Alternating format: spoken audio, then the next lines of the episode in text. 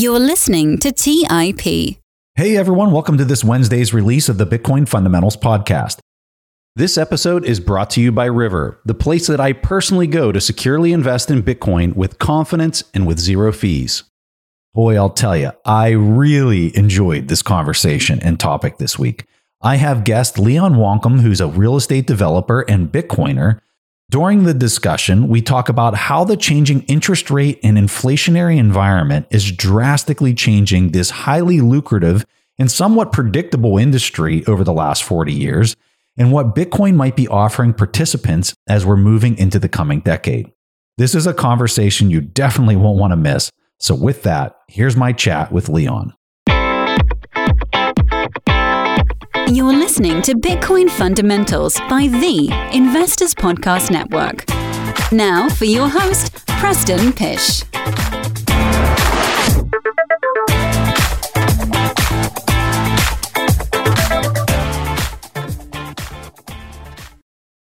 Hey everyone, welcome to the Investors Podcast and Bitcoin Fundamentals. I'm here with Leon, like I said in the introduction, and very excited to have this conversation. So, welcome to the show, Leon.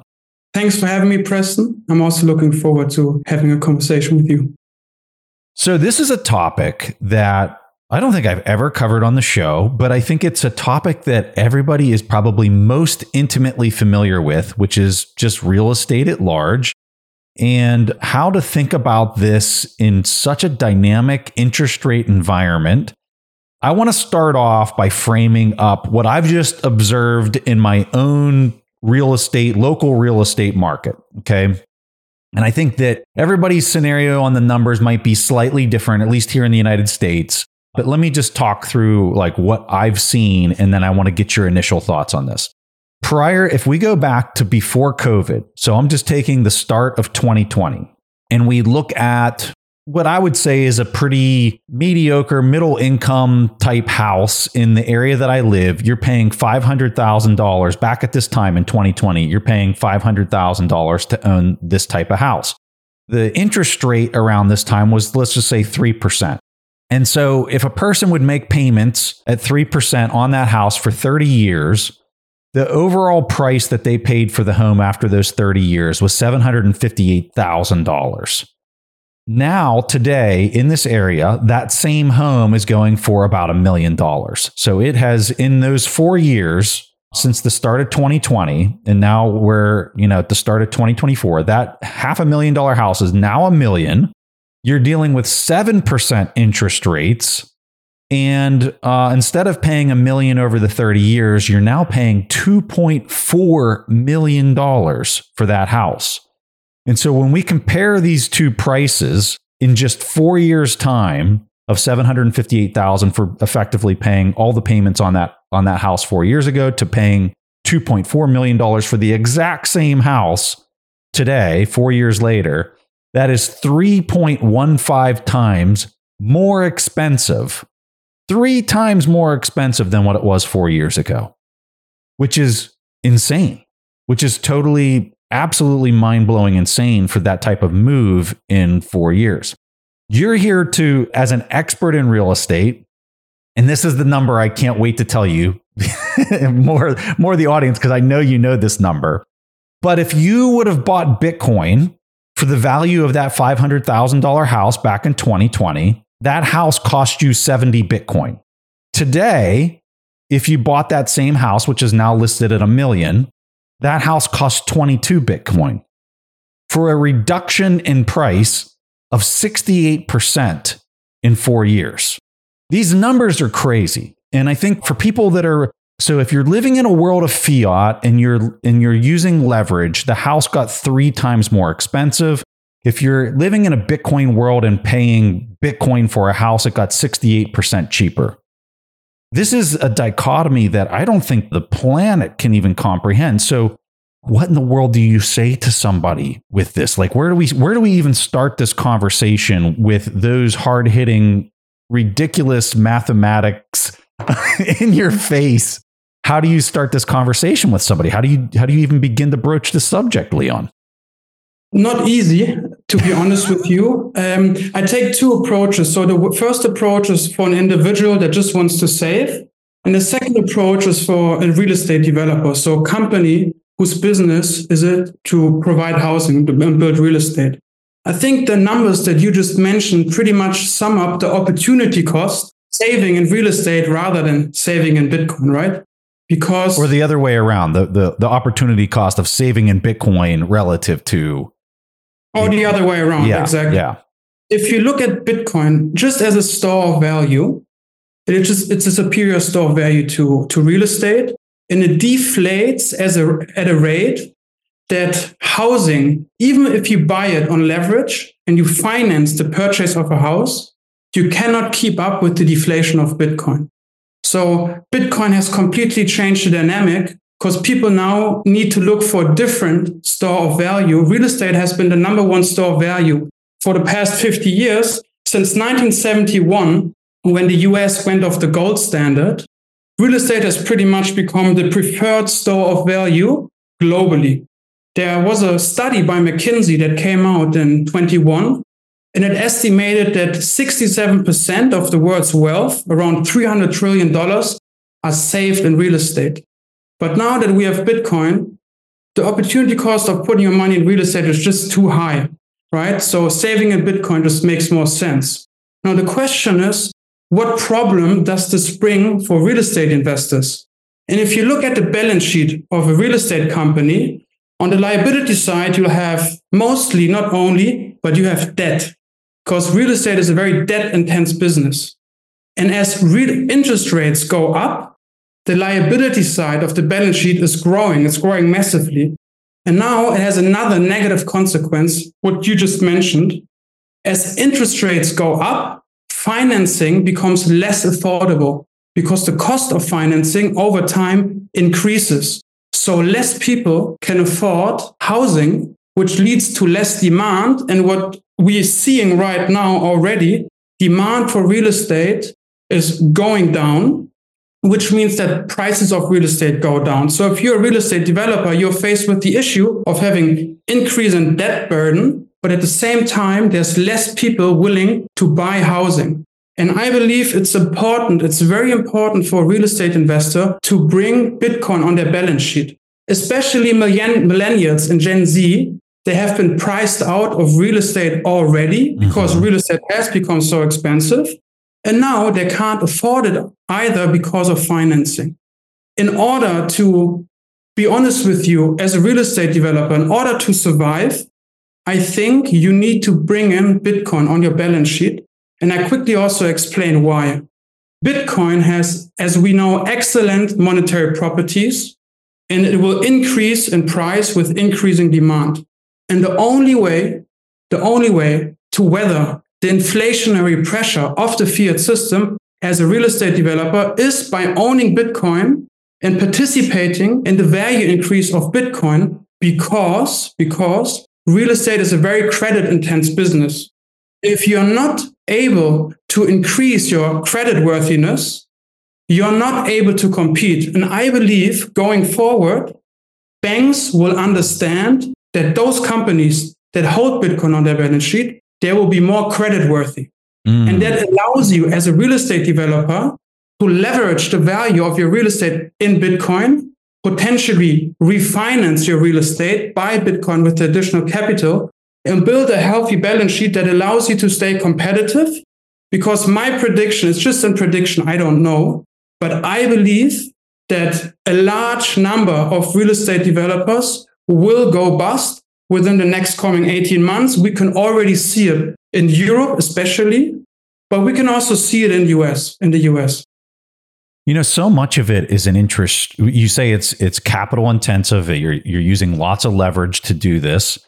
Uh, it comes down to your credit worthiness. And as you're trying to play this, when a person hears those numbers that I spouted off at the beginning of the show, they're saying, well, if interest rates go back down to the 3% level, based on the price doubling, I would want to buy more real estate again. I guess this question is very speculative, but it, it gets to the essence of what a naysayer who's hearing that start of the show would be saying is, well, once interest rates come back down, I'm going to buy again, and then the prices will double and I'll make out like a bandit because I was highly levered. What is that person missing when they're thinking about like what the trajectory of the next five 10 years looks like, knowing what you know about real estate and Bitcoin combined? I try to make an educated, educated guess. So number one, for the foreseeable future, I don't believe that interest rates or mortgage rates come down back to 3%. Inflation is just too high. You know, you need, you need interest rate at a four or 5% level in order to deal with inflation. That's number one. And number two, we are witnessing a paradigm shift. Why is real estate so expensive? It's not so expensive because of its utility value. It is so expensive because it has been priced away from its utility value. There's a financialization process that happened with the asset of real estate because as money loses purchasing power, people are forced to invest into scarce assets. And real estate has been the scarcest asset that has been accessible. But now we have Bitcoin. Bitcoin is a much better store of value. So I am assuming, I'm assuming that most of the monetary premium that sits in real estate, and it's up to 70% in the US and in Europe, up to 70% of the value of real estate is the monetary premium it carries as a store of value. I believe as Bitcoin comes into the equation, that monetary premium will eventually, over time, flow into Bitcoin. Real estate will collapse to its utility value, and the deflation of Bitcoin will be a multiple times higher than the money that can be made with real estate. Even if interest rates go down to 3%, and I like to give an example, the following example that they usually give, because we are a real estate development company, and over the past three years, I had to deal or write reports for our employees and also for the people that I work with, helping them to understand why we need to integrate Bitcoin into our business. And the example I like to give is in 1995, if you were running a shop on a high street, you were forced to learn about the internet because e-commerce came in and e-commerce as a business model disrupted your business model. And I believe that Bitcoin is disrupting the real estate business model similar to how e-commerce disrupted the retail business model. And similar to how email is now the preferred way of sending information, I believe Bitcoin will become the preferred way of storing value. At this point of time, the preferred way of storing value is real estate. And because Bitcoin is superior as a store of value, it's scarcer, it is highly liquid. You can move it in times of crisis. It is difficult to tax and to destroy and cheaper to maintain. Bitcoin is in direct competition to real estate in its function as a store of value. Yeah, I totally agree with you. From a practicality standpoint, if I let's say I have multiple uh, apartment buildings and I that's my primary mode of business is real estate and you have a big choice. You have a large amount of capital expenditure to sustain these properties. And the big question that I think a lot of these developers run into is the trade off of sustaining the business so that you have a very high occupancy level because people don't want to live in a spot that's not highly maintained and well taken care of. So you got to plow a lot of that cash flow into depreciation costs to sustain these properties so that they stay you know, people in them. What percent, and I know that this is a case by case basis type question, but from a rule of thumb, I guess is where I'm going with this. What would you say the rule of thumb is as far as plowing free cash flows into Bitcoin for these developers versus buying new properties that might be advantageous because of scarcity of land and school districts and like all of these factors that weigh into valuable real estate property and the sustainment of existing properties. Like there's a lot of variables there to kind of juggle. So, like, what's your guiding principles for a person that's trying to manage all of this? Sure. I can give an idea of what we did over the past three years, and then people can take it as they like. So, a year and a half ago, about 18 months ago, we decided that we will, will not buy any new properties because it has become basically a bad business model with rising interest rates. And we've decided to allocate 25 or 20 to 25% of our profits that we've made by selling real estate to invest that into Bitcoin. So we took actually, I think 20, 25%, it's quite a lot. But we as a company and me as an individual, I believe it is important to basically participate in the deflation of Bitcoin that is going to accelerate, especially the upcoming halving in April. There will be the next halving. And as the halving kicks in and we have a supply shock, we believe that Bitcoin will deflate very fast, especially with the ETF prospects coming in. So we decided to allocate 25% of our profits into Bitcoin. And then I'd like to add something because you said something that I very much agree with. And I think that's a very valid point. You mentioned maintenance reserves. It's very important to maintain your property in order to keep up the value. But the inflationary pressures of the fiat system, they're so strong that it will become almost impossible to do that. And ESG requirements, they are kicking in globally. And we, for example, we now have to renew some of our windows. So this is the broken window fallacy actually at play. We have to renew some of our windows because the German authorities believe it is necessary in order to save energy. Even though there's a higher energy expansion, doing that, then the energy that can actually be saved.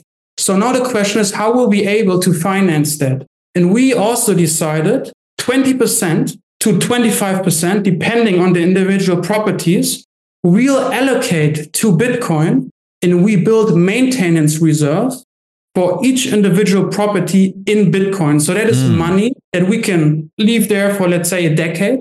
And we participate in the deflation of Bitcoin. And we will be able, by doing that, to maintain our properties because it is also not possible to sell our properties because we've incurred large debt in order to build these properties. And we need the cash flow to pay back the debt.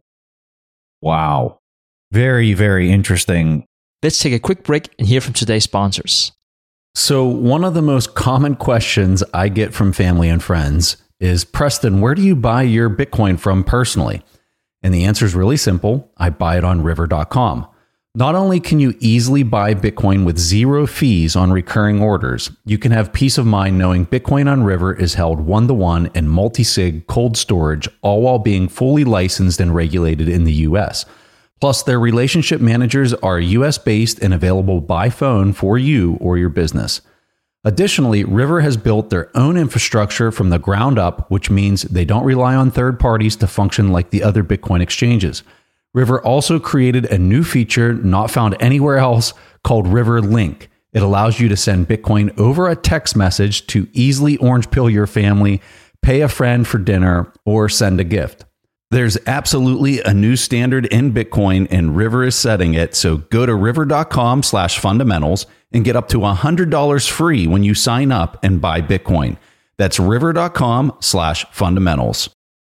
Have you ever wondered if there's an AI tool like ChatGPT specifically built for the stock market? A tool that not only aids you in your research and analysis process, but also allows for dynamic discussions? Today, I want to share such a tool with you called Meyka. Meyka is the AI powered stock research assistant now enhanced with real time stock data. Meyka does a lot of the heavy lifting of sifting through financial statements and company data and delivers it to you nearly instantaneously. And the best part is that it's 100% free.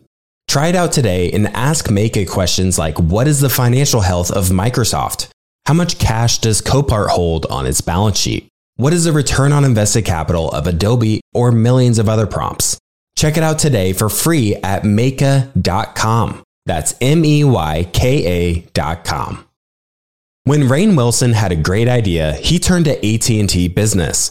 They assured him no matter how out there his idea may be, they had his back. So he came up with this a talking pillow designed to put you to sleep, backed by a reliable network and the only network with built in security controls. And thus, Sleep with Rain was a hit. Take your business to the next level at business.att.com.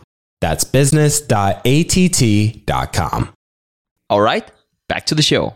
So, from a standpoint of percentages, what are you doing with the 75% of free cash flows? Like, how are you allocating that or budgeting for that? What you do with the properties? We are actually, right now, we're just sitting on cash. The problem is inflation obviously drains mm. the purchasing power of that cash. But we believe at this point of time, it's important to have a lot of cash if you're in the real estate business in order to deal with all these maintenance issues. So the rest, we're just sitting on it, to be honest with you. We believe by allocating 20 to 25%, depending on the individual properties, to Bitcoin, we're actually hedged against inflation, mm-hmm, right? Because mm-hmm. Bitcoin deflates so fast that we take the opportunity cost of having those 80 to 75% sitting in cash to be able to pay for ongoing costs because the ongoing costs are increasing, especially energy. Energy is becoming more expensive. Give us a, a, rundown from the different types of real estate, whether it's commercial, residential, kind of go through that, uh, just break it down for us and how maybe a person should be thinking about how Bitcoin should be incorporated, not incorporated uh, for these different parts of the industry. Yes, I'd love to. I personally, I focus on residential properties. So commercial is not my expertise, even though I also deal with commercial real estate. But by a rule of thumb, I believe the rules apply to both, to residential and to commercial. So number one is the active decision to not invest parts of the profit in real estate, but rather invested in Bitcoin. Hmm. Number two, the maintenance reserves that we just discussed. And number, number three, which I believe is a very important strategy going forward, refinancing and leveraging your real estate into Bitcoin. Obviously, the game plan that Saylor has laid out, where he's using a company that generates cash flow in order to incur debt to buy a de- disinflationary currency, which is Bitcoin, pay back the debt in an inflationary currency, which is the dollar. Real estate investors can do the same thing. So I believe that real estate is the perfect collateral to incur debt to buy Bitcoin because you can pay back the debt with the rental income and you are not dependent on the asset Bitcoin, which is very volatile to pay back the debt. So we personally, at this point in time, we are developing strategies to take on to, to take on debt on our real estate and also to refinance the real estate because the real estate that we have bought, both residential and commercial, five to 10 years ago has risen significantly in price. So now usually what do real estate investors do? They refinance their properties, they take the additional cash, they buy more real estate. What I'm suggesting, and I know there are products being offered to the market very soon. If you own real estate, you want to refinance your real estate, take the additional cash, buy Bitcoin with it.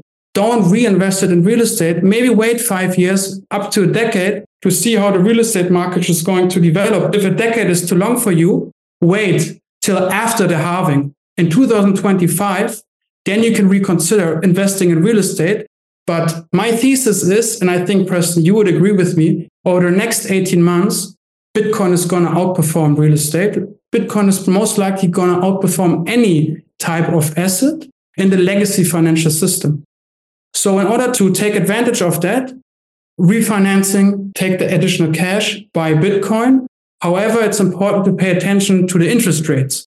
Interest rates have gone up. So if you refinance your property, you need to make sure that you can carry those higher interest rates. So this is a strategy that has to be assessed on a case by case basis. But I believe generally applying the strategy that Saylor has applied to MicroStrategy onto a real estate portfolio is very smart.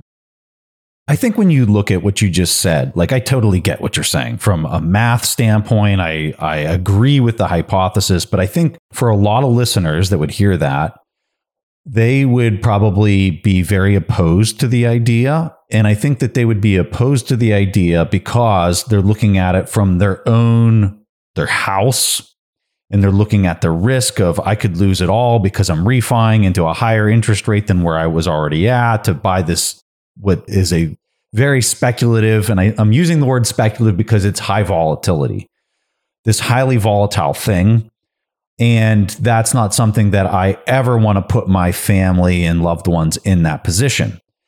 Where I think you're looking at it from a different lens than probably the listener that just heard that is you're you're doing this from a business standpoint. You're not doing this from this is my home and this is where my family lives but I think a lot of listeners are hearing it from there. And I know Michael talked a little bit about this idea during the last bull run, and there were tons of people coming out, uh, especially in the bear market, saying that was very irresponsible and something that should have never been said because the listener might not be in the same frame of mind or context as to like what Michael was doing with his. And by the way, he's not borrowing money to buy Bitcoin. He's just issuing more shares because in his in his mind the multiples don't make any sense.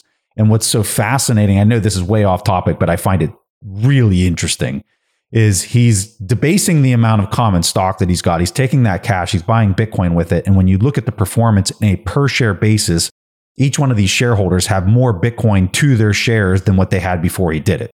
And he's able to do this because his company's at, I don't know, a PE of 30 or 35 or whatever and Bitcoin's undervalued. His company, in his opinion, is overvalued relative to where he sees equity markets going in the in the coming five to ten years. He's been very right about going about it this way.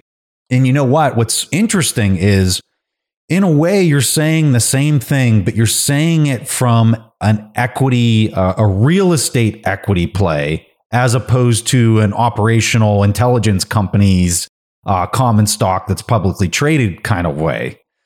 And I think that that you're obviously talking about more leverage and a little bit more interest rate sensitivity than what Michael's doing with his common stock on a publicly traded company. So I want to throw that. I personally want to throw that out there because a lot of the times when you're having a in what my opinion is that this is a very high level financial engineering type conversation the people who are hearing it are hearing it from their point of view and not your point of view or my point of view. And there's a lot that can be lost in that translation when you're doing it. So I don't know if you have anything else you want to add on that particular topic, but I think that's an important foot stomp for listeners that might be only looking at it from their home's uh, value or that point of view.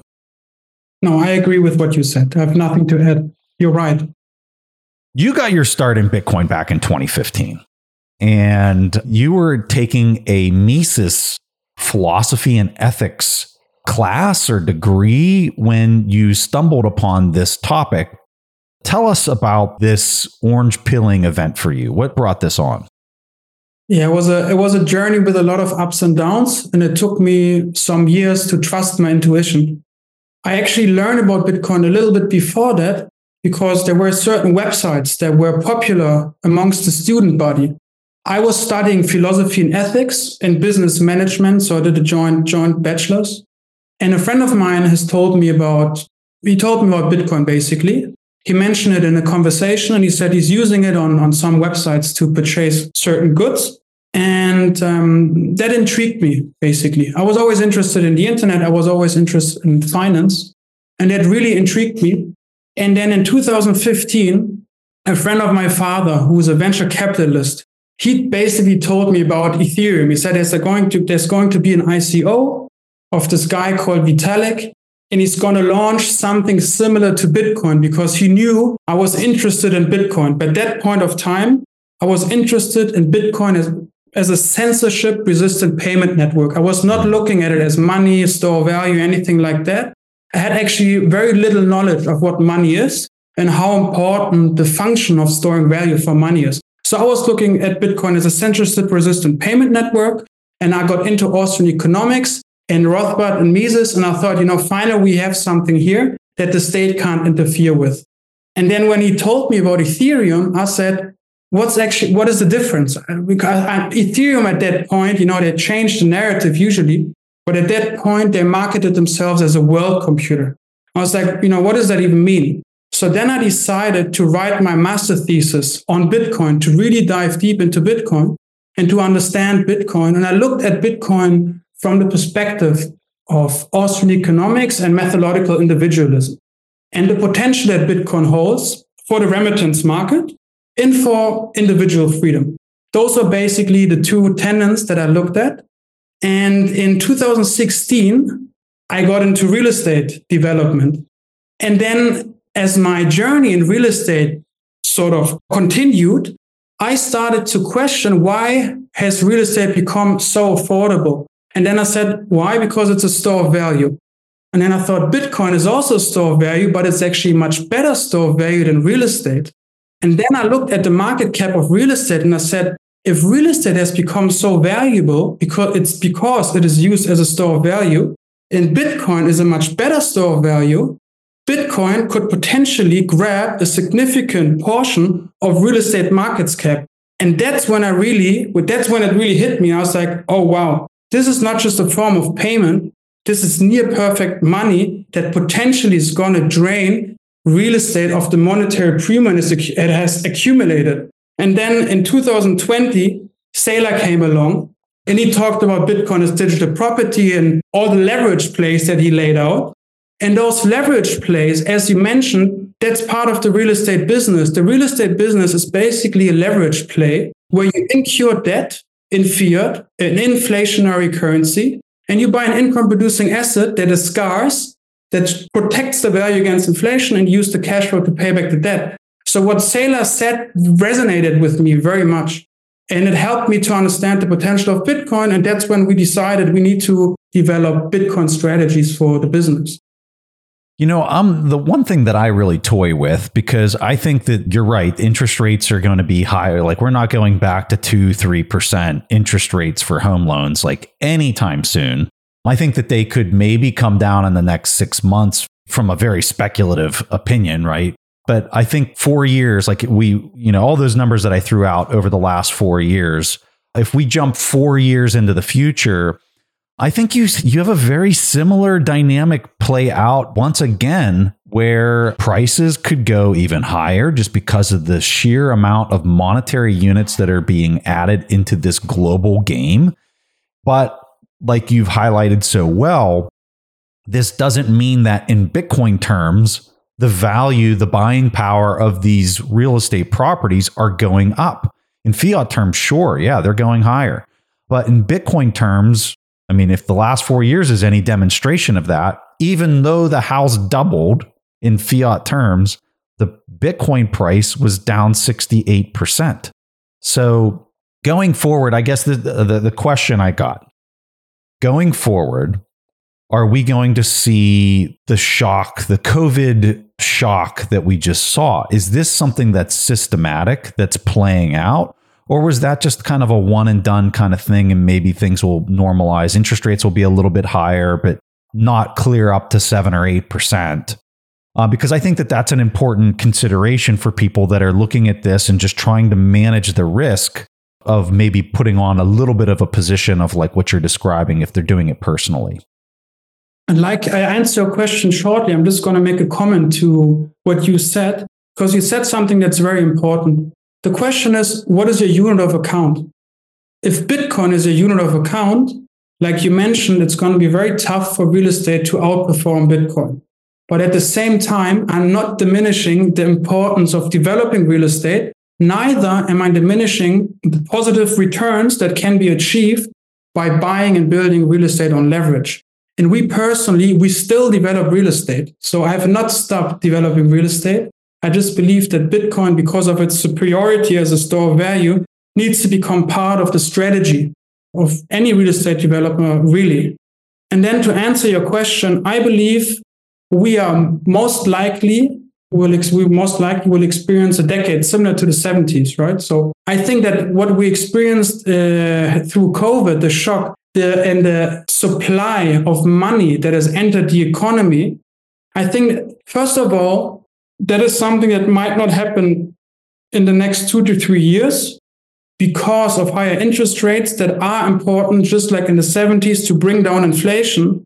But the fiat system has reached a point where interest and debt and the interest burden has reached a level where we need to continuously create more money, right? We need to continuously create more money.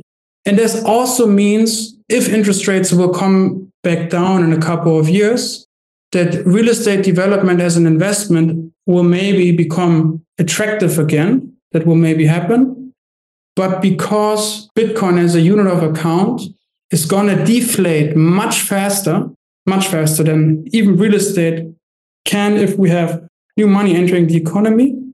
I believe at this point in time, if you're a real estate developer, and I am a real estate developer, if you want to survive, you need to integrate Bitcoin into your business in some way or another. I think that that people in your industry, it's going to take them some time to figure this out. I don't think they're anywhere close to figuring this out right now. I completely agree with your thesis. I think you're very right. But if I lined up 100 people from your industry, I think there might be one to five of them that see this from the point of view that you see it right now. What is it going to take for more so that you have 30, 40, 50% of them to really start waking up to this idea that this inflation is going to eat them alive? Mm-hmm. Uh, the capex to, for sustainment, the depreciation expense that is often very, very lumpy when dealing with the sustainment of properties. And I guess that would be my response as to why I think it's going to take them so long to figure this out, especially ones that are building new properties and, and whatnot, is they they say they're budgeting for that depreciation expense, but like when that big bill shows up 10, 15 years later, oh, I got to put a new roof on this property. I've got to do these types of things that's when it really starts to have a massive impact on their ability to sustain the properties and to sustain their business model because this inflation is like a snake that just like chokes out the the person who's trying to do it. Is that the reason why? Or what do you think the reason why it's going to take I guess first of all, do you agree that the industry is way behind in figuring this out? And then the second question would be is why? I agree with you totally there's a few guys in, in the Bitcoin scene that I that I've met or I've talked to that were real estate investors as well, and they now became Bitcoiners. I think naturally Bitcoin is something that should appeal to real estate developers because the nature of the real estate business is based on recognizing that we live in an inflationary environment and need to borrow money to buy a scarce asset, right? Pay back the debt with the cash flow. I think that there's two things that will help real estate developers to understand the importance of Bitcoin. Number one, it's pain. And the pain is starting. The pain is starting because interest rates have gone up. Those developers that have not fixed their interest rates and that are now faced with a higher interest rate, but rents can't keep up with inflation, they are already feeling the pain. Some have gone bust in Europe. There are real estate developers with a building pipeline of 15 billion have gone bust in the last six months. So they are feeling the pain already. If, basically, over the last 10 years since 08, real estate was almost like printing money. If you were considerably intelligent, it was not difficult to make money in real estate development, but that is changing now. It is more difficult to make money. And real estate developers, they can feel the pain now. They can feel the pain. And the second thing I'd like to mention is the price of Bitcoin because real estate developers are investors. They like to make money. And if you have not thought deeply about why real estate has appreciated since the Nixon shock in 1971, you would be, it would almost be impossible for the individual to understand that Bitcoin as a store of value competes with real estate. But once they see what's going to happen after the next halving, the supply shock in the high demand through the ETF space that is going to come in, they will look at Bitcoin differently because right now it is very difficult for me to explain to real estate investors why they should own Bitcoin because what are they telling me? Oh, it, it has got, it has lost purchasing power. You know, mm-hmm. they don't have a long-term view of understanding that it will actually over time increase in purchasing power, possibly outperform real estate, and give you more credit worthiness to refinance your real estate. So I believe that I am or we are early in this development, but we are not going to be the last ones. And the pain has to increase and the recognition of Bitcoin as a near perfect store of value has to kick in. And that will kick in once Bitcoin hits 80, 90, or 100K. Then the conversation will completely change. Sometimes now, if I talk to real estate developers and I suggest to them to implement Bitcoin strategies in their business process, they literally think I'm crazy. Yeah. What are you talking about? This is a bad store value. It was at 69,000 just two years ago, yeah. and now it's at 40,000. Let's take a quick break and hear from today's sponsors. Buy low, sell high. It's easy to say, hard to do. For example, high interest rates are crushing the real estate market right now. Demand is dropping and prices are falling, even for many of the best assets. It's no wonder the Fundrise flagship fund plans to go on a buying spree, expanding its billion dollar real estate portfolio over the next few months. You can add the Fundrise flagship fund to your portfolio in just minutes with as little as $10 by visiting fundrise.com slash WSB. That's fundrise.com slash WSB. Carefully consider the investment objectives, risks, charges, and expenses of the Fundrise flagship fund before investing. This and other information can be found in the fund's prospectus at fundrise.com slash flagship. This is a paid advertisement. Today's show is sponsored by public.com. That's where you can earn 5.1% APY with a high yield cash account. While we can't say for certain it's the highest interest rate there is, we can say this. It's a higher rate than Robinhood, a higher rate than SoFi, a higher rate than Ally, a way higher rate than Bank of America and Chase, a higher rate than Citi, Wells Fargo, Discover, and it's a higher rate than American Express too. So if you want to start earning 5.1% APY on your cash, check out public.com. We can't say it's the highest interest rate, but it's pretty damn up there. This is a paid endorsement for public investing. 5.1% APY as of March 26, 2024, and is subject to change. A high yield cash account is a secondary brokerage account with public investing, member FINRA slash SIPC. Funds from this account are automatically deposited into partner banks where they earn a variable interest and are eligible for FDIC insurance. Neither public investing nor any of its affiliates is a bank. US only. Learn more at public.com slash disclosures slash high dash yield dash account. As many of you know, I love studying businesses and networking with business owners. The more I've studied businesses, the more I've realized that starting and scaling your business is easier than ever because of companies like Shopify. Did you know that Shopify powers 10% of all e commerce in the US? Shopify is the global force behind Allbirds, Rothy's, and Brooklinen, and millions of other entrepreneurs of every size across 175 countries. Shopify is the global commerce platform that helps you sell at every stage of your business from their all in one e commerce platform to their in person POS system. Wherever and whatever you're selling, Shopify's got you covered. Shopify even helps you turn browsers into buyers with the internet's best converting checkout, up to 36% better compared to other leading commerce platforms. What I personally love about Shopify is that it's the turnkey solution to kickstart and grow your business, and they are totally committed to giving you the necessary tools to succeed as a business owner. Plus, they have an award winning customer support team there to help you every step of the way. Because businesses that grow, grow with Shopify. Sign up for a $1 per month trial period at shopify.com slash WSB. That's all lowercase. Go to shopify.com slash WSB now to grow your business no matter what stage you're in. That's shopify.com slash WSB. All right back to the show. It's interesting when you look at the real estate industry. There was 39 years from 81 up to COVID that you had this tailwind of just lower and lower rates for effectively 40 years. And I agree with your comment. If you were reasonably, you didn't even have to be extra intelligent. If you were reasonable, right? And you were in this space, you could pretty much kill it and it was it had so much to do with that interest rate tailwind of rates always going down for 40 years.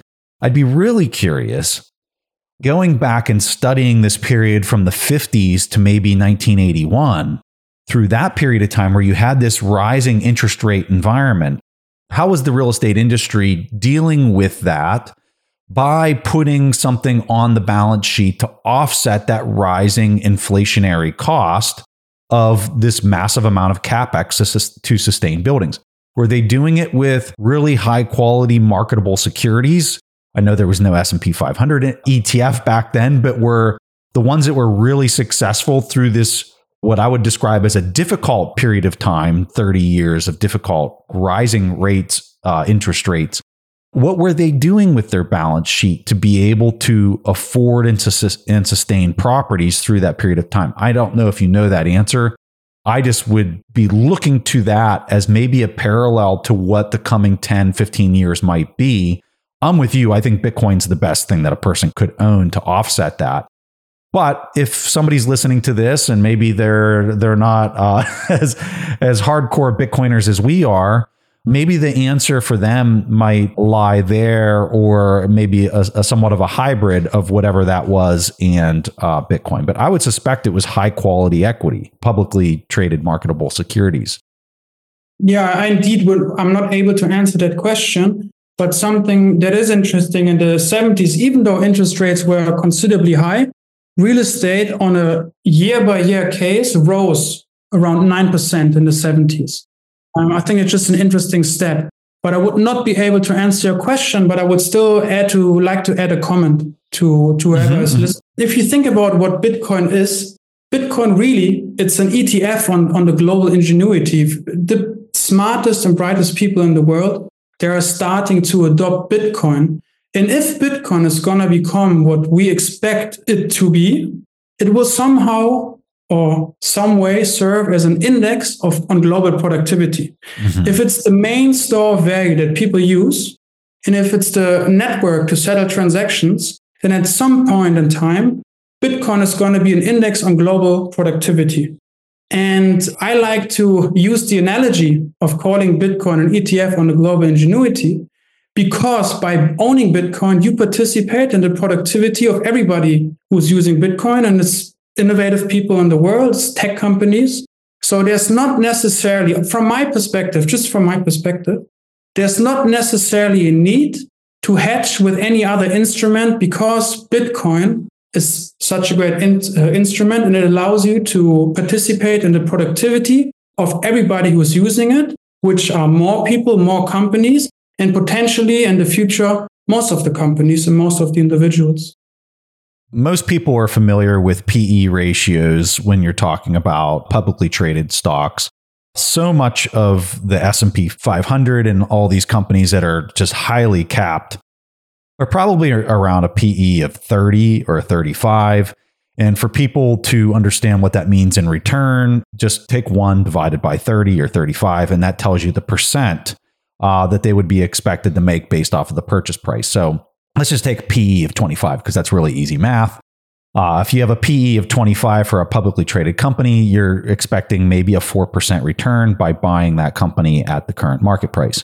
I'm curious, and I know you guys talk cap rates in real estate, but what PE ratio would you say a lot of the real estate that you're looking at today is currently priced at? And, and the intent that I have for highlighting this is just to kind of, first of all, offset the difference between maybe private real estate markets that aren't in the public domain, what type of returns you're getting there. And where I would really like to hear your comments is you you had made the comment about Bitcoin potentially stripping monetary premium out of the real estate market. What do you think that these PE ratios could potentially go to in 10 years, 15 years from now with Bitcoin kind of doing what it's doing? That's a good question. I know that one property that we've sold in November of 2021, at the time, it had a P ratio of 32. Mm. Uh, wow. Yeah. I'm, I'm saying wow because that's a really high capitalization rate for yeah. something that's not in public markets that's like super high quality equity. Yeah. That's hot. No, yeah. absolutely. I yeah. agree with you. And the buyer was a pension fund. Mm-hmm. And, and the pension fund, they literally called us and said, hey, guys, listen, we know you don't want to sell the property, but we need to spend money. We've got X amount of cash we need to invest until the end of the year. We've got pressure because of, at that point of time, you still had low interest rates. And they just wanted to place their money somewhere. And they had around a two, they calculated with like 2.3% return on a year by year basis. That the same property, we talked with the agent who helped us sell the property, right now fell down to a ratio of like 22 23. Wow. So, so it's all it's already you're already seeing that monetary premium sucked away. But where does that end? Like what level do I have opinions on where I think this goes. I'm curious what your opinion is. I'm also interested in your opinion, um, but I can make a, I can make an educated guess. Let's hear it. Let's hear it. If you now bring in real, if you now bring in also Bitcoin as a unit of account, it makes things even even worse, right? Yeah. I believe that eventually, if if right, I mean, this can take out decades decades to play, and it's just an educated guess. And I have it's it can be problematic trying to predict the future. So I'm I'm just going to take a guess here, but this can go down to ten or maybe five. Yes. I have the Yeah. same exact opinion.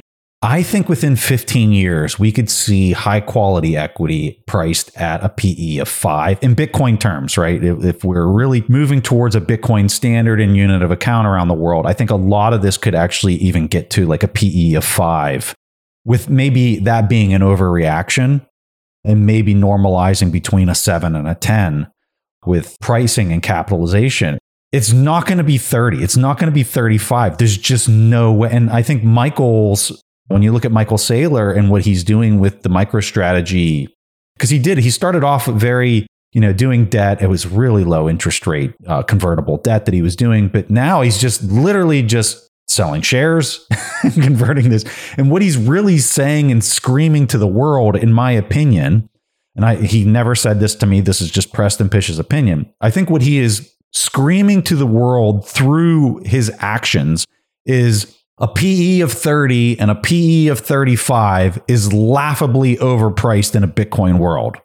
That's what he's indirectly saying to everybody. And it seems like you you agree. Boy, it's it's going to be exciting if if we're right. right? If if we're right. Oh my god, this is going to get wild. This is Oh, going to yeah. get wild. And very exciting. Very exciting for people who do want to own equity. I want to own equity. I just want to own it at a price that I think is reasonable and, and with a unit of account that's not going to beat the base like crazy. Any No, other th- absolutely. any other thoughts? Well, I, I, I fundamentally the, the last comment you just made, I think that Bitcoin as a it's the first finite resource next to time that we have discovered in our universe at least. So once this unit of account comes in, it changes the dynamic of every single asset in every market. And uh, I think that the real estate investors, because of the low interested environment, they had no necessity to look at Bitcoin because owning real estate was almost like printing money. They are now faced with higher interest rates, lower profit margins, inflationary pressure. And now these people are coming into Bitcoin. And I think it's going to be interesting because next to debt, it's the largest asset class in the world. Once these people understand Bitcoin, there's going to be a lot of capital inflow into Bitcoin. And we can already see the data. Relai, you know, a Swiss based Bitcoin exchange, they recently shared that 75% of their OTC trading volume is by real estate investors from Switzerland and Germany that divert or diversify their profits into Bitcoin. And um, I'm just excited to, for what's to come, to be honest. I'm so excited too. This was a thought I, I had was as you were saying that. Do you think that it's going to become commonplace for any type of debt issuance to have some type of Bitcoin backing, whether it's one, two to five percent, for it to even be saleable and liquid in the market? Call it five to ten years from now.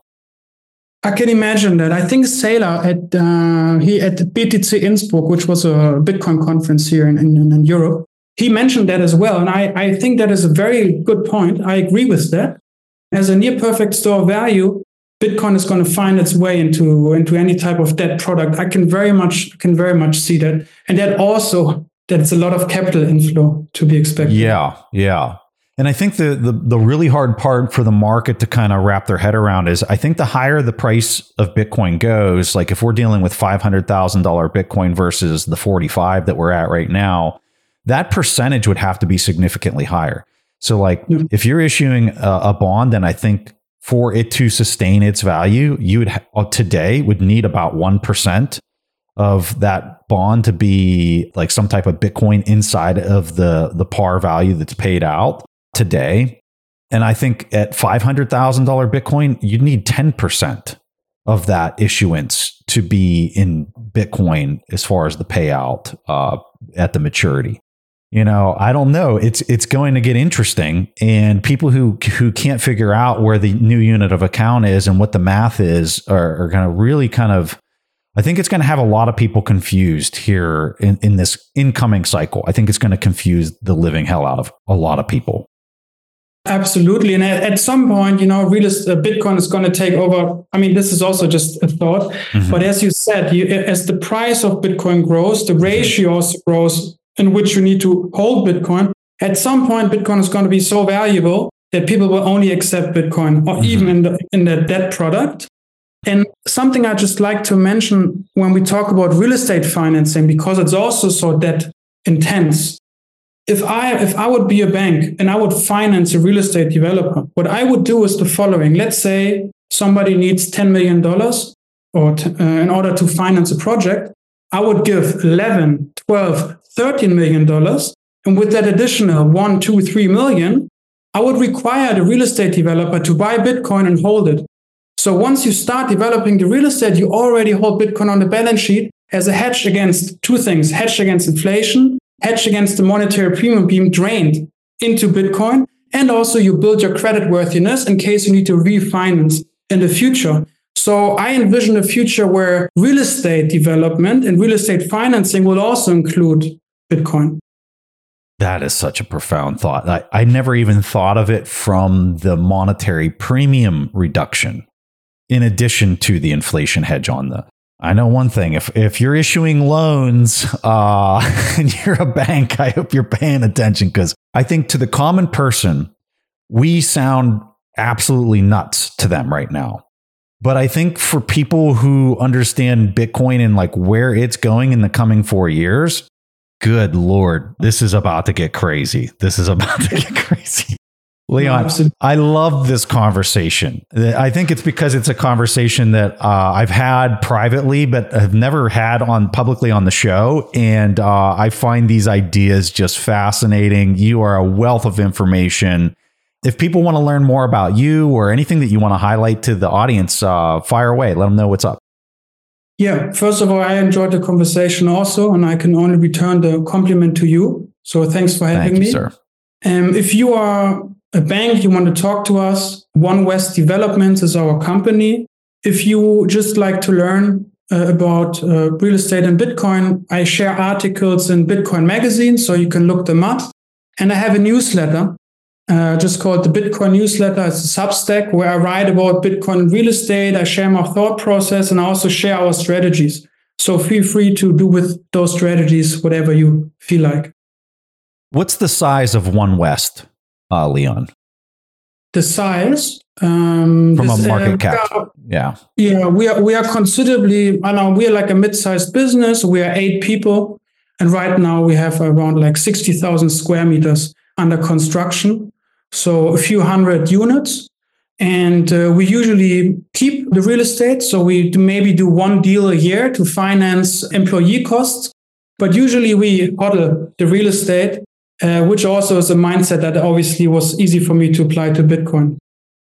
I think you guys are going to crush it in the coming decade. And uh, I wish you tons of luck. And uh, thanks again for making time to come on the show. Thank you for having me. If you guys enjoyed this conversation, be sure to follow the show on whatever podcast application you use. Just search for We Study Billionaires. The Bitcoin specific shows come out every Wednesday, and I'd love to have you as a regular listener. If you enjoyed the show, or you learned something new, or you found it valuable, if you can leave a review, we would really appreciate that. And it's something that helps others find the interview in the search algorithm. So anything you can do to help out with a review, we would just greatly appreciate. And with that, Thanks for listening, and I'll catch you again next week. Thank you for listening to TIP. To access our show notes, courses, or forums, go to theinvestorspodcast.com. This show is for entertainment purposes only. Before making any decisions, consult a professional. This show is copyrighted by the Investors Podcast Network. Written permissions must be granted before syndication or rebroadcasting.